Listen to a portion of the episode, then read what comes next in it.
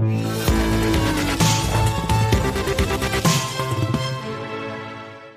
CAC 40 qui est dans le rouge aujourd'hui après, il faut dire, plusieurs séances, voire semaines d'affilée de hausse. On est monté en ligne droite vers les, vers les 5200 points et donc euh, il fallait bien qu'on respire un petit peu. Bonjour Frédéric. Bonjour. Frédéric Rollin, donc conseiller en stratégie d'investissement chez Pictet Asset Management. Au moment où on se parle en direct, on est, qu'on est sous les 5100 on est Oui, 5073 il y a une minute à peu près. Voilà, donc euh, ça baisse de 1 et quelques. Euh, c'était nécessaire, c'était allé trop vite.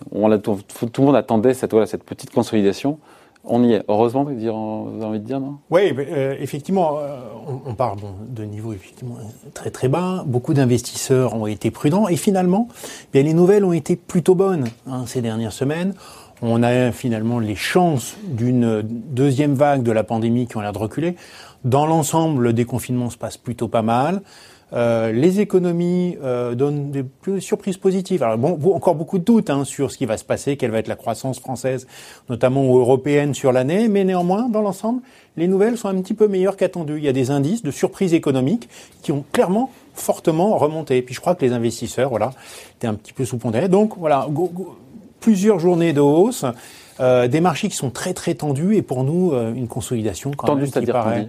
Euh, en termes, ça, ça, monte tous les jours. Donc les indicateurs qu'on appelle les indicateurs techniques d'accélération, etc., sont, sont sur, sur, des niveaux qui sont très très élevés et qui justifient quand même aujourd'hui une légère une légère consolidation. Ouais. Après on dit souvent que chaque consolidation est mise à profit pour certains pour revenir justement sur les marchés. Est-ce que voilà on aura une micro consolidation ou est-ce qu'on peut aller vraiment un peu plus bas parce que on a quand même pris euh, je sais pas, on a fait 10 la semaine dernière, on a fait 5 la semaine d'avant et 3 la semaine d'avant. Oui, alors nous, euh, on pense que ça peut quand même aller un petit peu plus bas parce que euh, aujourd'hui, donc, on voit ces bonnes nouvelles. Euh, en tout cas, les nouvelles étaient très très mauvaises. Maintenant, elles sont un peu moins mauvaises. Mais attention, à la rentrée quand même de septembre, eh bien, qu'est-ce qu'on aura? On aura à la rentrée de septembre ben, beaucoup de questions sur la, cette reprise économique. C'est-à-dire, est-ce que euh, les euh, consommateurs vont véritablement consommer Quels, vont être les plans de licenciement? Là, j'ai vu euh, une entreprise donc pétrolière qui annonce 10 000 licenciements. Donc, attention, il y a un choc hein, qui a été porté au bilan des entreprises qui souvent ont des trésoreries maintenant qui vont être exempts, des endettements qui ont fortement monté, une activité qui va reprendre, mais pas au niveau antérieur. Alors évidemment, pas sur les niveaux du deuxième trimestre, mais peut-être encore assez loin des niveaux euh, de fin 2019. Et tout ça, on le verra lors de la publication cet été, pendant l'été, des ouais. d'entreprise. C'est là où on pourrait avoir. Euh, voilà. Après, les gens vont les gens vont partir en vacances, donc il va peut-être se passer un petit peu moins de choses. Et à la rentrée, effectivement, on va voir, on va faire les décomptes. Voilà, qui reprend euh, réellement le, le, travail Où en sont les entreprises Finalement, quelle est la, la, la, la teneur du rebond Et aujourd'hui, c'est vrai que les, les, investisseurs qui étaient plutôt quand même très très vendeurs sur les marchés, donc plus, voilà très prudents, ils voient le marché monter, ils ont peur que voilà ça remonte encore un petit peu plus. Donc certains veulent participer. Et c'est pour ça que ce sont les secteurs qui ont les moins montés auparavant qui avait le plus souffert, je veux dire, qui remonte, c'est-à-dire qu'on veut chercher le rallye. Ouais. Bon, bah, qu'est-ce qu'on va acheter? Est-ce qu'on va acheter le Nasdaq qui a déjà battu ses plus hauts? Ben non, ouais. c'est Ou est-ce qu'on va sur l'aéronautique, les bancaires, voilà, ou l'aéronautique, les bancaires, les qui, elles, quand même, sont encore, voilà, des, des, ces secteurs qui, en, il y a encore deux semaines, étaient tout à fait massacrés, qui n'avaient pas du tout participé au rebond ou peu, et donc et on va chercher sain, ça. C'est plutôt sain que ces secteurs-là euh, participent au rebond? Je pense peut-être qu'ils étaient beaucoup trop, euh, euh, beaucoup trop bas. Mais nous, aujourd'hui, alors on a un peu rééquilibré nos portefeuilles, mais nous, aujourd'hui, on reste quand même méfiants sur ces secteurs-là, parce qu'après tout, ce sont les secteurs qui vont le plus souffrir euh, de, du ralentissement économique. On va quand même avoir une économie qui va pas récupérer tout de suite ces niveaux, puis ce sont souvent quand même des secteurs qui ont un, des problèmes structurels, c'est-à-dire que euh, l'automobile bah, fait face quand même à des investissements importants, euh, donc euh, conduite autonome, plus véhicules électriques. faut beaucoup investir pour vendre moins de véhicules et en plus faire face à des concurrents qui sont très agiles comme euh, Tesla euh, typiquement. Donc euh, voilà, ce sont, on, peut profiter d'un rebond. Ça peut aller un peu plus loin, bien sûr. Hein. On n'est pas là à faire les prévisions à la semaine, mais attention quand même. Moi, je regardais sur les bancaires, on a plus de 40% de hausse. Est-ce que j'ai envie d'acheter un secteur qui n'a pas vraiment une, euh, une croissance forte à moyen terme qui fait face aussi à des défis. Après une hausse aussi importante, là, j'aurais plutôt tendance à ouais. attendre un petit peu. Ouais. Certains ont dit que toutes les bonnes nouvelles étaient largement dans les cours. La banque, les banques centrales, on a compris qu'elles étaient là. Voilà, enfin toutes les non? Alors, je, je vois pas quel était le carburant de manière pour aller pour aller plus haut. Alors, le, le, les raisons pour lesquelles ça ça ça, ça, ça a monté, j'aurais pu en, en, en, parler dès le départ, c'est aussi les banques centrales. Évidemment. Ouais, mais ça on l'a dit, on l'a redit. On pas à chaque voilà, fois. Ont fortement monté. Et là, c'est vrai qu'on a eu une valse des milliards Allez, euh, la semaine dernière, encore 600 milliards. Euh, il y a 15 jours, c'était le plan de l'Union européenne, 750 milliards, bon, qui n'est pas encore accepté, mais bon, on sent que ça va être quand même beaucoup, euh, etc., etc. Ça, c'est probablement derrière nous.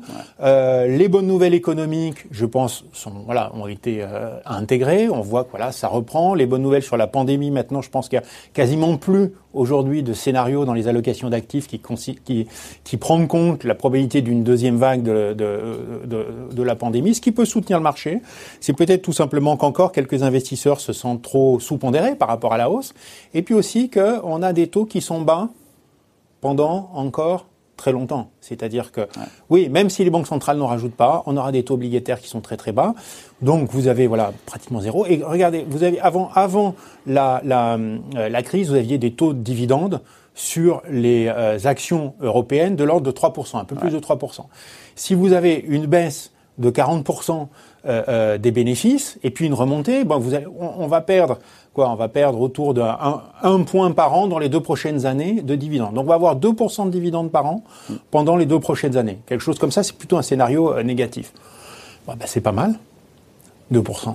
Hein, quand on a des obligations qui sont à zéro, quand on a des obligations de d'investment de, enfin de degré d'investissement qui sont un petit peu plus que zéro.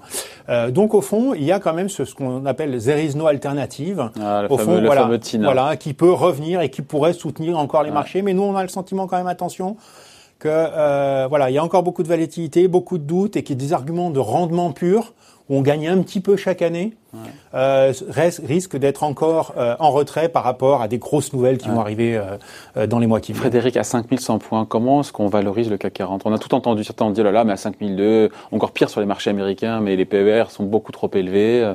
Vous en pensez quoi, vous? Alors, c'est, faut oublier les PE, en fait, hein, ah essentiellement. Pourquoi Pour l'instant, parce que le thermomètre. parce que les PE, en général, quand on regarde, quand on regarde les PE, on voit sur les actions américaines, on a des PE sur certains. Les ratios de, courts sur bénéfice par action. Voilà, de, de, qui sont au-dessus de 20, 30, etc.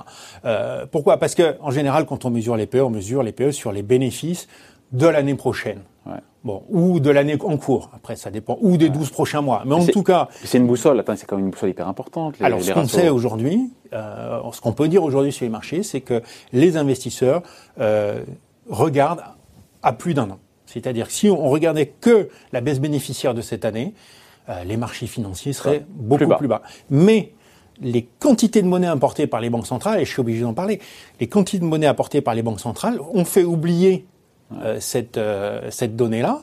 Et au fond, quand on regarde le niveau des actions américaines, je prends les actions américaines, par rapport au montant de liquidité dans l'économie américaine, c'est-à-dire cash, euh, donc billets, quoi, compte bancaire et monétaire, en général, ça bouge en même temps. Pourquoi? Parce que les deux sont dépendants de la croissance. Alors évidemment, la monnaie a tendance à augmenter comme ça, et puis, puis bouge.